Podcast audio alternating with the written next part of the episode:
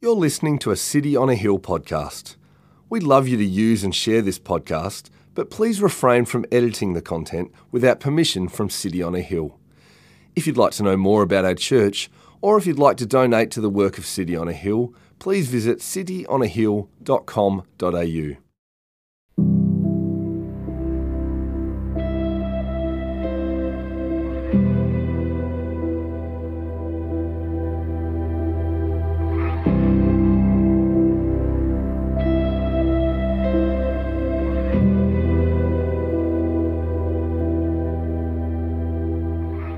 While he was in one of the cities, there came a man full of leprosy. And when he saw Jesus, he fell on his face and begged him, "Lord, if you will, you can make me clean."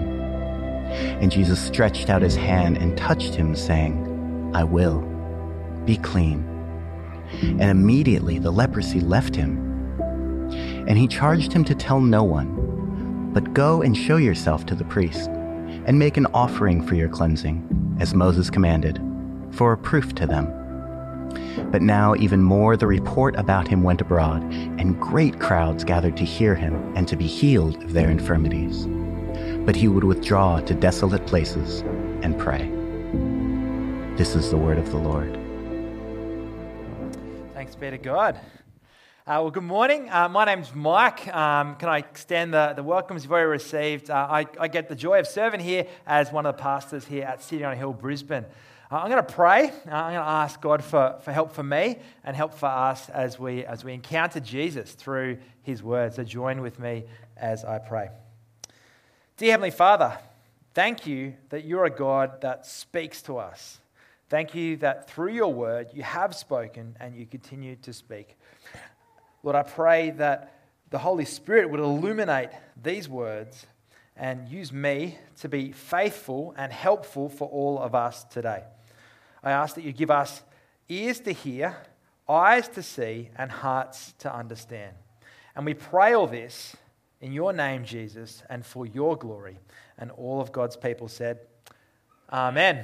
Amen. Well, imagine this morning you rock up to 10:30 service and you discover that someone has entered the building with the Delta strain of coronavirus. What would you do? What would you do? The Palace Barracks suddenly becomes a hotspot, potentially even a super spreader event. What do? You know, you probably go straight home, you know, maybe you hand sanitize everything, have a shower, kind of air out your house, all good things, you know, have some bleach, and then, no, don't actually have some bleach. All good things to do, right? You know, you go you get tested, and then you wait for those results. Now, how would you feel then if you suddenly realize that people that are also sitting in your row start getting tested and they're positive? Positive's the bad one, right? They're positive. They've got it. How would you be feeling? How would you be feeling? But how would you feel about the person who came into this room and brought Delta strain in? How would you feel towards them? And what if you discovered that it was none other than City on a Hill's COVID-safe officer, Stephen Koo? You probably wouldn't be rushing to kind of give him a hug and invite him over for dinner. Well, you know, this morning's passage that was just read for us, we're going to meet a man with a disease, but a disease that it's more intrusive and ostracizing than COVID-19. One that the Bible actually has multiple chapters written about, talking about leprosy. And as Dave said, we're in a series, week 3 of a series called Encounter, looking at people that Jesus meets in the Gospel of Luke. The Gospel of Luke is one of 4 biographies of Jesus we have in the Bible. And Luke, he wrote it, he's a doctor. And he investigated basically what happened in Jesus' life. He got commissioned, got paid a bunch of money to go and do that. And he talked to some of the eyewitnesses of Jesus. And in his account, we see more people that Jesus meets than any other gospel. And in fact, Luke's so excited about all the people that meet Jesus, he ends up writing a sequel, part 2, which is called the Book of Acts, also written by Luke. But Luke in particular, he's fascinated by stories that would have rocked his medical world, like healings. He's also fascinated by meeting Jesus, meeting people that would have been considered outcasts. If you come with me to chapter 4, if you have a Bible, open it up. If you don't own a Bible, I'd love to give you one. Come see our team at the info desk. Open up with me to chapter 4, which is just a little bit before what was just read for us. Chapter 4, just setting up the context. If you're with us last week, we saw Jesus meeting Satan, meeting the devil, being tested out in the wilderness for 40 days, being tempted out there. And then we see this first public moment of Jesus' teaching as recorded in the book of Luke. So come with me to Luke chapter 4. I'll just read from verse 17. And the scroll of the prophet Isaiah was given to Jesus, and he unrolled the scroll and found the place where it was written. So he gets out this scroll. This is kind of before, they had bounded books like this. And so the books of the Bible were written on each individual scrolls. He gets the Isaiah is given to him. He knows Isaiah pretty well. He finds this place, and he this is what he says. He says, "The Spirit of the Lord is upon me, because he has anointed me to proclaim good news to the poor. He sent me to proclaim liberty to the captives and recovering sight to the blind, to set at liberty those who are oppressed, to proclaim the year of the Lord's favor." And then he rolls up the scroll. All the eyes are looking at Jesus. He's in the synagogue. It's kind of like the Jewish version of church. Everyone's looking at him. Jesus, his pinpoint at that moment, what's he going to say? He says, "This scripture is fulfilled in your hearing." The one who this is talking about 700 years before, the prophet Isaiah, it's actually talking about me, Jesus says. He's saying, I am the promised Messiah, the promised King that you're waiting for. This mission is actually my mission, to proclaim good news, which is actually the word gospel. That's what the word gospel means, good news to the poor. Now, when we read poor here, it's broader than just kind of financial poor. It's more than just those who don't have much coin, but it's talking about those who are pitied, those who are looked down upon in society, often those who are spiritually poor. And in chapter 5, we meet a bunch of these people. We meet the man with leprosy, we'll see. And then just immediately after that, we'll see a guy who's paralyzed. And then thirdly, they'll see in Luke 5, a guy is a tax collector, who actually probably is doing okay financially, but in the eyes of the community, he was considered poor. And Jesus' mission is to proclaim good news to those who are spiritually bankrupt. He doesn't just use words, but uses his actions as well to live out the message of the gospel. And in particular this morning, we'll focus on the man with leprosy. And so we're going to learn three things about Jesus this morning. First one, that Jesus enters into our infected world. First point, Jesus enters into our infected world. Now check out verse 12, back in chapter 5 now. Now, while Jesus was in one of the cities, there came a man full of leprosy. Here's a man that Dr. Luke describes as full, or literally abounding with leprosy. Now, the word leprosy, it's a broad term, and if you have a Bible, you might have a footnote like mine does. My footnote says, leprosy was a term for several skin diseases, see Leviticus 13. So leprosy, it doesn't just talk about the disease that we know as leprosy today, Hansen's disease, but it's broader than that. In fact, one commentator, Darrell Bock, he says it could refer to any skin disease such as lupus, ringworm, favus, psoriasis, or of course, leprosy. Now these words might not mean too much to you today, and to be honest, last 18 months, we've sort of forgotten about most diseases, right? We're sort of focused on one disease at the moment, COVID-19, of course. But let me just paint a picture of leprosy, Hansen's disease. It's still a disease that occurs today. Kind of medical historians think it sort of originated around Egypt, Middle East, thousands of years ago, even before Jesus. And Dr. Paul Brand, he was a famous specialist in the area of leprosy in the 20th century. He describes it as what can happen is that people lose their sensation in their hands and feet. They're able to touch fire and even walk on glass without feeling pain. And while treating people in India, he tells one story, it's a little bit gross, he tells one story of a boy, who's a 10-year-old boy, he's with him and he goes to a door, the door's locked. The boy's like, "Don't worry, I've got this." The boy gets his finger, jams it in the door. His skin is bleeding. He's basically using the bone to open up the door so he can just go through. And then doctor's like, what? Paul's like, wow, that's amazing. It's sore, and it's like nothing occurred to him. Leprosy, it like really affects you. It affects your skin, your extremities in particular. It's horrible, right? And back then, and even today, you'd be looked down upon in the community. You know, in many ways, it's comparable to HIV, except it's got a more obvious deformation, a more obvious physical deformity. So go back with me to Luke 5. You know, here's a guy we see who has leprosy. We don't know his name. I'm just gonna call him Liam, so I don't have to keep saying the man with leprosy, the man with leprosy. Sorry if your name's Liam. I don't think we have too many Liams here, but if your name's Liam, welcome to City on a Hill. Good news for you. You get to meet Jesus this morning. I'm just going to call him Liam. So Liam, he's got a skin disease. We don't know exactly what it is, but what we do know is that he is considered unclean.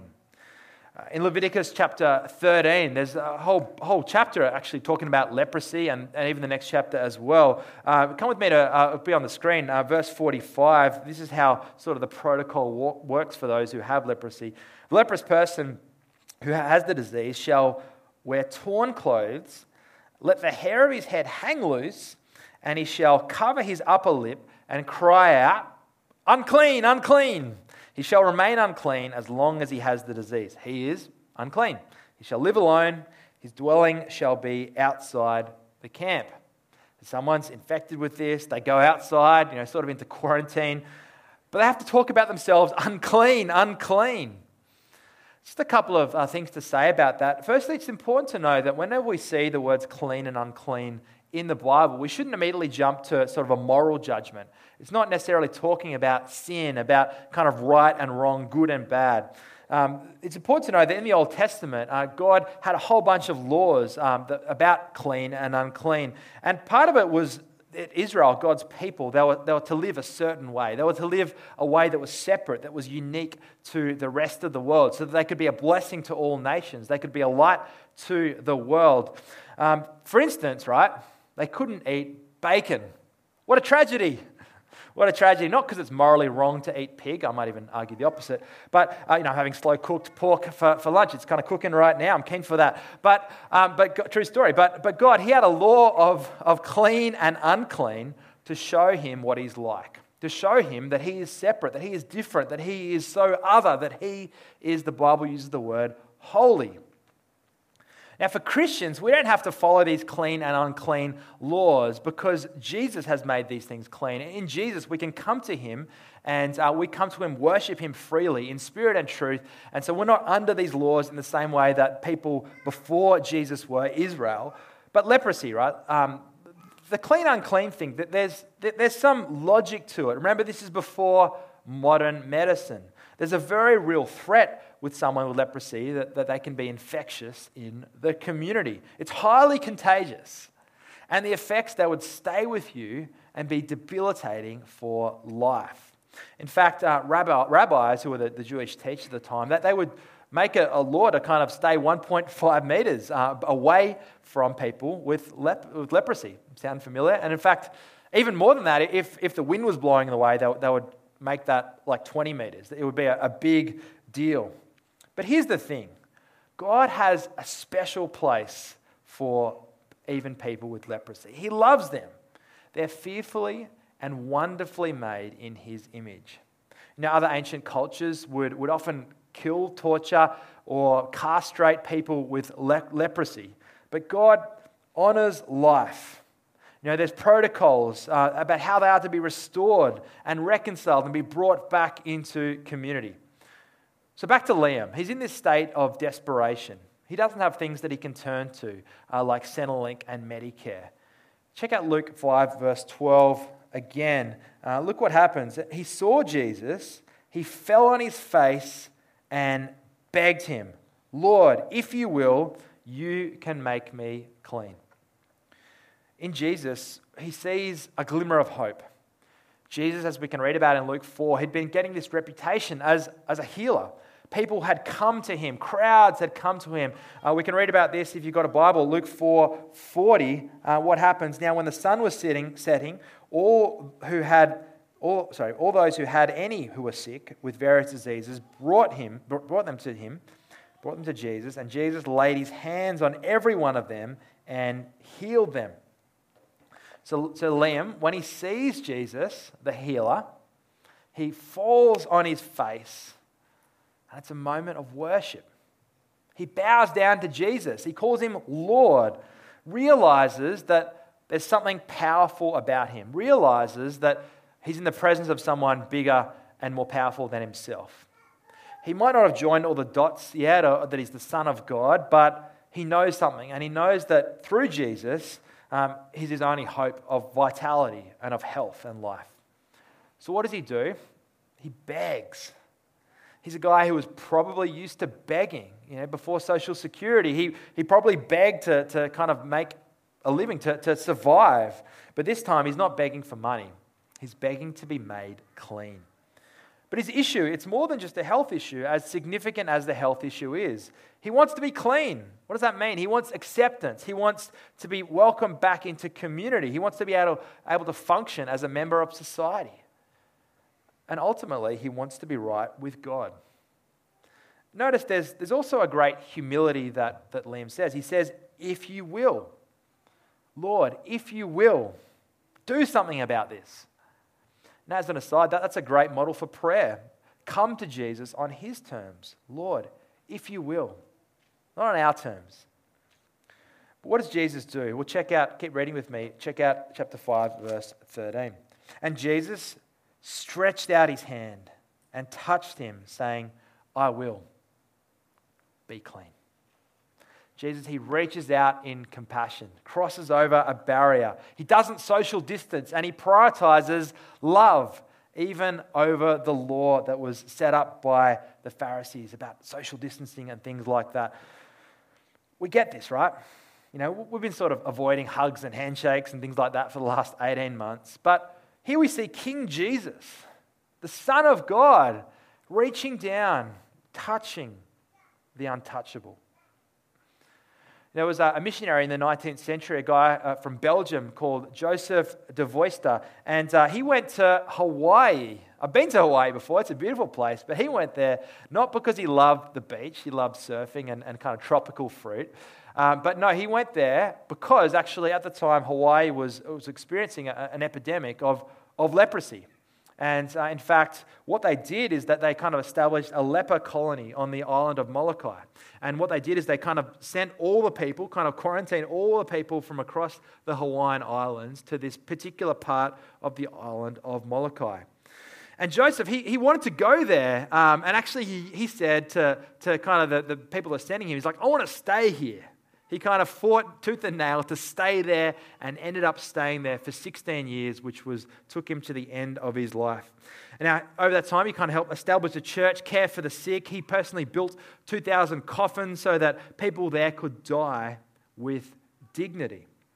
And one day, he was having a bath, and he accidentally poured boiling hot water on his foot. And he didn't feel anything.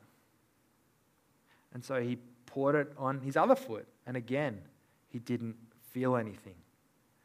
He realized that at that point, he had become one of them. He'd become leprous.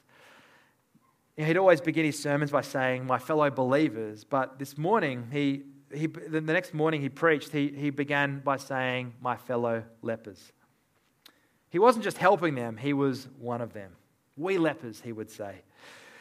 After he died, aged just 49, his body was sent back to Belgium, and the people of Molokai, they fought, they argued that we want a piece of him. We actually want something to be remembered by, a tangible sign to remember about the man who reached out to us.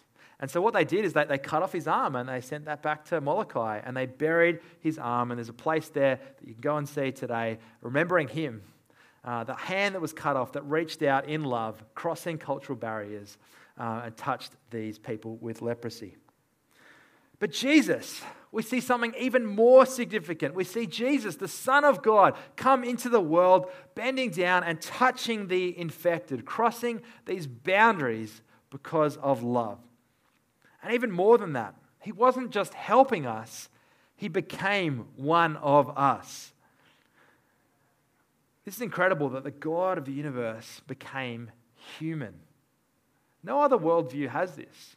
In fact, this idea that Christians believe that it's called the incarnation, God becoming flesh, it's mocked. I've got a Muslim mate who thinks this is ridiculous, that Jesus would become a human, that the Son of God can be a human. Like that kind of blows his mind. It is ridiculous if you think about it, that God would become one of us. I mean, look at us, right? Like, that's incredible. But this is who Jesus is. Full of love and compassion, humbling himself, getting down and dirty with people that no one wanted to hang out with because of love. Now, some of us here this morning, we feel ashamed of who we are. We feel lonely. We feel rejected. Maybe it's stuff that's happened to our past. Maybe it's stuff that's happening to us right now. Stuff that we have done that we're not even proud enough to even think about ourselves, let alone bring before others or God. Friends, I've got some good news for you. Jesus has a message for you this morning. He loves you. He knows you.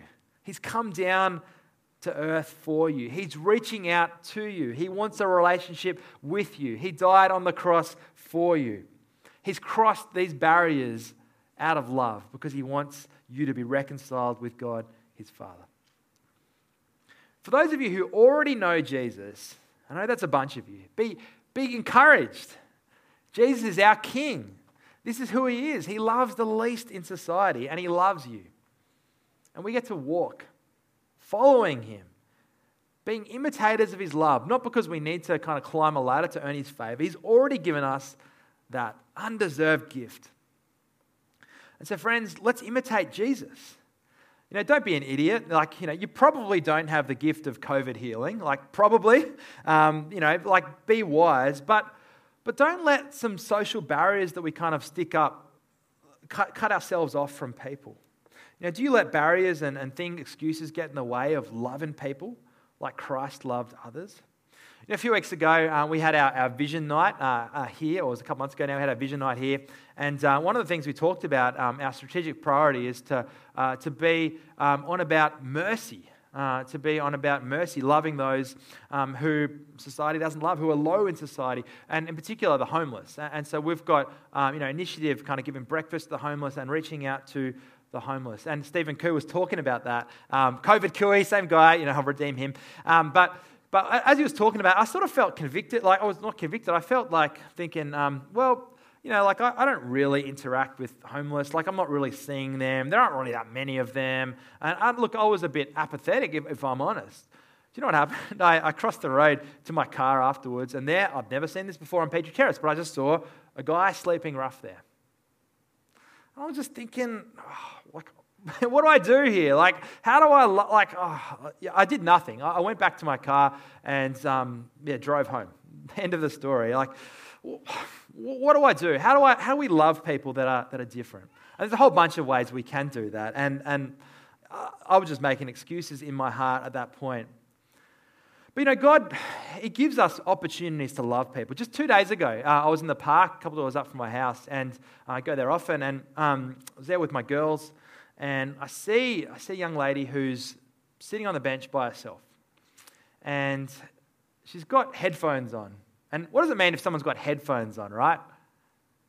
Like, they don't want you to talk to them, right? That's what society says. But I could tell something was up with her. I had this sense that, man, that there is something up with her. Her face, I could just tell. I was like, do I go to her? What do I do? I picked up my daughter and I just said, hey, like, are you okay? Are you okay? She took off her headphones and just told me a bunch of her story.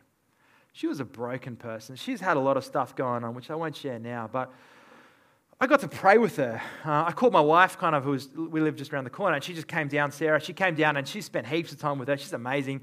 She got connected. They've been texting each other.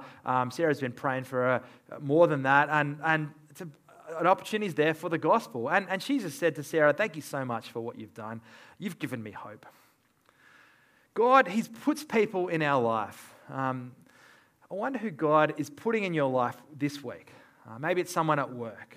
Maybe it's someone that you went to uni or school with. Maybe it's someone that you live near. Maybe it's someone on the street. Maybe even it's someone online that you've had, are able to have an interaction with. Who is God placing? Let's keep our eyes open. Who's God placing in our life that we can be imitators of Christ and reach out with in love? You know, we've just had Are You Okay Day. We've sort of got permission to kind of ask people, are you okay? And hopefully we do that more than just one day a year. But can I encourage you at church to, someone asks, how you going? To say, how you going? To don't just say, oh yeah, good, pretty busy. But actually to take off the masks, to allow people into your life. If you're struggling, if you want prayer, if you need help, come chat to us. Come chat to the team at Info Desk. We'd love to support you if there's anything we can do practically for you.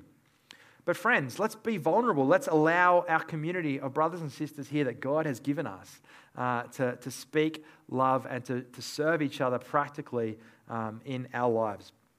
So Jesus, he enters into our infected world. But secondly, we see that Jesus has authority to heal. Jesus has authority to heal.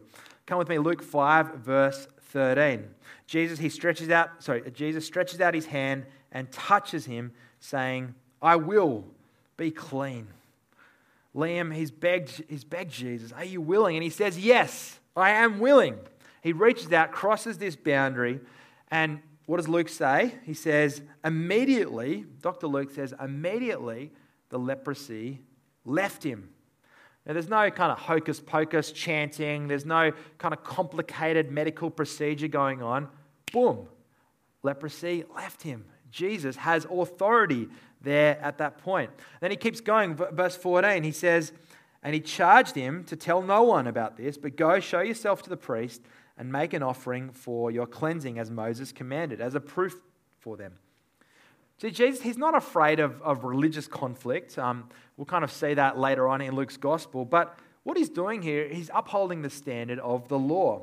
You know, in the Old Testament, in Leviticus 14, there's a whole chapter about how people, the procedures and protocols of how people can be reconciled back into community, what it means for someone to have this cleansing moment.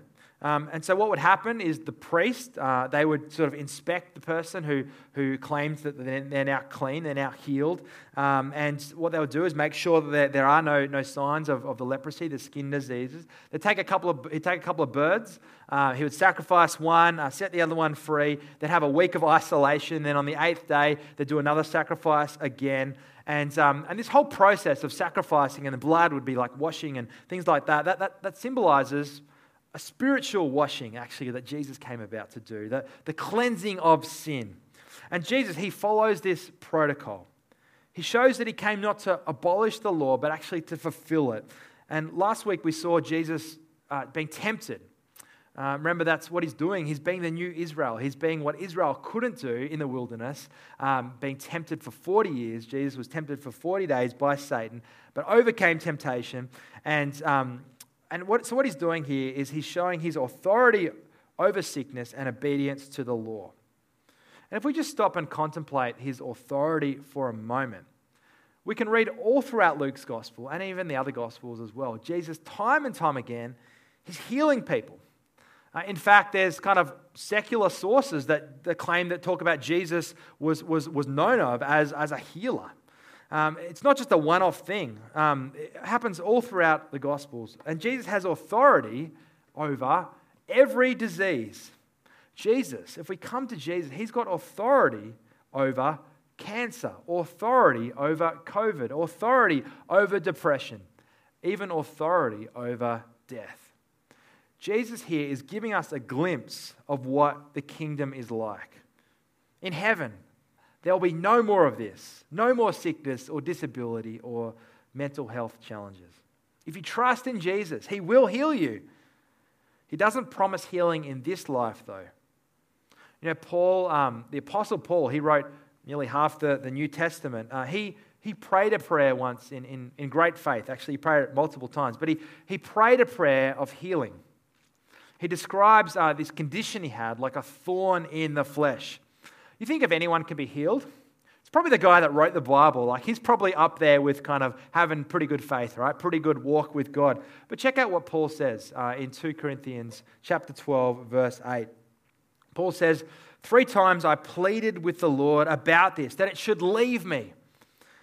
But he said to me, my grace is sufficient for you, for my power is made perfect in weakness. Therefore, I'll boast all the more gladly of my weakness, so that the power may rest upon me. For the sake of Christ, then, I am content with weaknesses, insults, hardships, persecutions, and calamities. For when I am weak, then I am strong. Jesus doesn't promise us healing in this life, but if we trust in him, we will get a new body. Jesus is making all things new. That's what our series Encounter is on about.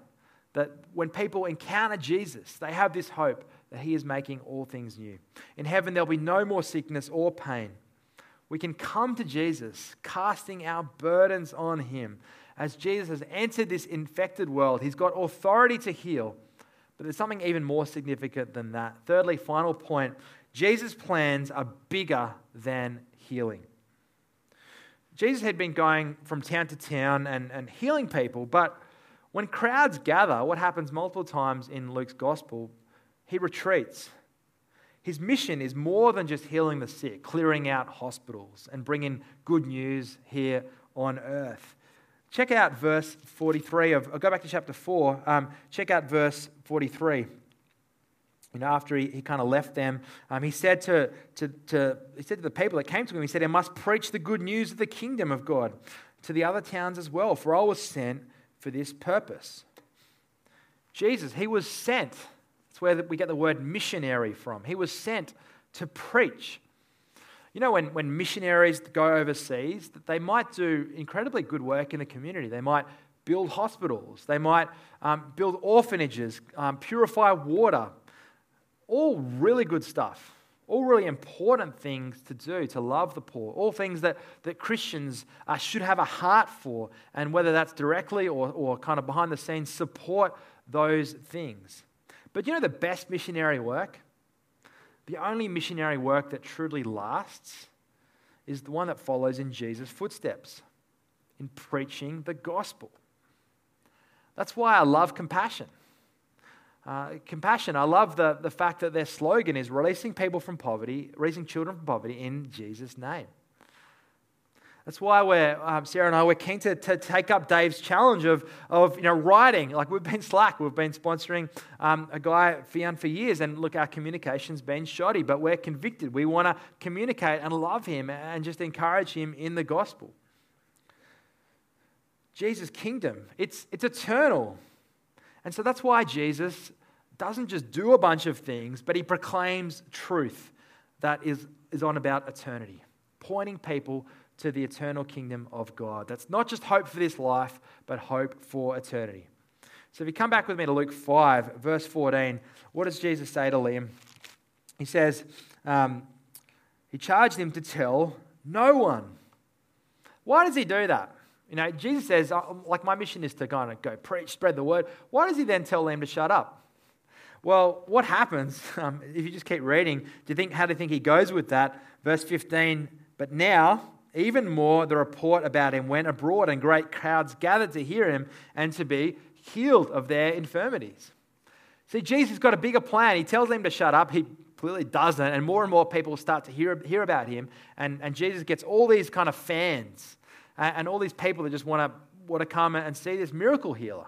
Not that that's a bad thing, but Jesus has more important mission, to proclaim good news, lasting news, eternal news. And so what happens? How does Jesus respond? How does he be obedient to God? Well, what happens? Verse 16, he would withdraw to desolate places and pray. As people come, gather, he withdraws to pray. Now, what's going on there? He's not just kind of being an introvert, having some me time. No, Jesus, he's on about God's mission. And so he retreats to pray, to seek God and seek him first. And what's God's plan? Well, as we kind of keep reading Luke's gospel, we see that. And there's this great moment, if you come with me to Luke 9:51, halfway through Luke's gospel, we see this turning point. And there's an incredible verse that divides Luke's gospel to his identity and to his mission. Kind of who Jesus is, we see ultimately is his mission in Luke 9:51. And the second half of Luke flows out from that. Luke 9:51 says this, "When the days drew near for him to be taken up, he set his face to go to Jerusalem." What's going on there? The days are drawing near for Jesus, for his life to be taken up, for him to be up on the cross. And so what does he do? He literally does a U-turn and starts walking, turning his face, his posture towards Jerusalem, which would mark, of course, his death on the cross. That's God's plans for Jesus, not to just be a miracle worker, but to actually go to the cross. See, on the cross, that's where hope for humanity truly lies. Luke 19 verse 10 says, "For even the Son of Man," that's Jesus, "came to seek and save the lost." Jesus, he enters into our infected world, but ultimately the healing he's on about is far bigger than just a physical healing. I won't talk about this much now, but in the next passage just after Luke 5:16, we meet another guy, a paralyzed man. And what happens is Jesus is teaching. There's a crowded house. People can't get in. So this guy, he has a couple of mates, and he's lowered down through the roof. It kind of makes a bit of a scene. And what happens? Jesus, he's the healer, right? So you expect him to heal him. But no, the first thing that Jesus does to him, says, "Your sins are forgiven." Your sins are forgiven. He does that because he wants people to see actually there's a deeper need. He's performing a deeper spiritual diagnosis. He's looking at the heart. The heart, that's the heart of the problem, is the problem of the human heart. That's our biggest need, our heart, which is turned away from God. The Bible says that all have sinned and fallen short of the glory of God. And so this guy, this paralyzed guy, even though he's got obvious deformity, he's got a bigger need. You've got a bigger need, and that's the problem of sin. Check out this verse. What does Jesus do? How does he enter into this? Well, 2 Corinthians chapter 5, I love this verse. It just sums up the gospel beautifully. 2 Corinthians 5 verse 21. "For our sake, God made him," that's Jesus, "to be sin, who knew no sin, so that in him we might become the righteousness of God." Jesus comes down from the throne of heaven, became sin. What does that mean? It doesn't mean he started sinning to kind of be more relatable. No, we see that he was tempted and yet did not sin. But what happens? He took on sin. He became this sin offering. On the cross, it's kind of what's known as the great swap, that our sin gets dumped on Jesus, that Jesus takes upon our sin, and Jesus' righteousness gets dumped upon us, and so that we can rock up to heaven with Jesus' resume, not our own. It's called the great swap. It's as though our kind of exam papers are swapped. Incredible news that we can have the right standing before God, not off our own back, but because of what God has done in Jesus. It's an incredible riches to rags story of what Jesus has done. And so that's why Jesus withdrew when he was healing people, because he had a bigger plan. He was following God's plan. And so he stopped and he prayed. How's your prayer life going? If I were to record your prayers, what would it tell me about your mission in life? Whose mission would it be? You know, I'm preaching to myself here. I even shared this with a couple of people in GC, in gospel communities this week. But yeah, I'd love prayer, that I can be more prayerful. I'd love to be more devoted to prayer. But whose mission are you on? If you're not praying, what does that mean about your relationship with God's mission? Are you really on God's mission? I say this not to guilt you. This is not Pastor Mike kind of trying to, beam down upon you. We're saved by grace. But God has graciously invited us to be part of his mission. As I invite the band up, let me ask you this though. Do you know Jesus? Not just kind of know about him, not just know some of the facts and the teachings of Jesus and being able to quote a few Bible verses, but do you know him? Do you have a relationship with him? Friends, we see in Luke's gospel, this is Jesus who crosses boundaries of love. In love, he reaches out to the infected. He becomes a sin offering for you and for I. This is Jesus who has the authority to heal, but his plans are bigger than healing. He ultimately wants to heal us from our sin, making us right with God. Do you know him? You might be new to kind of the things of Jesus. You might be new to church. You might be returning from a season in the wilderness. We're so glad you're here. You've probably got a million questions, and that's amazing. And we'd love to kind of chat with you and engage with you. You might have some doubts. Come to Jesus. Come to us with doubts. That's great. We love that you're here. But friends, Jesus, he's offering friendship to you this morning. He wants you to have an encounter with him today. So I'm going to pray. I'm going to pray to that end, that we would know Jesus, know him, who he is, what he's done, and why he's worth it. Join with me, church. Let's stand and we'll pray.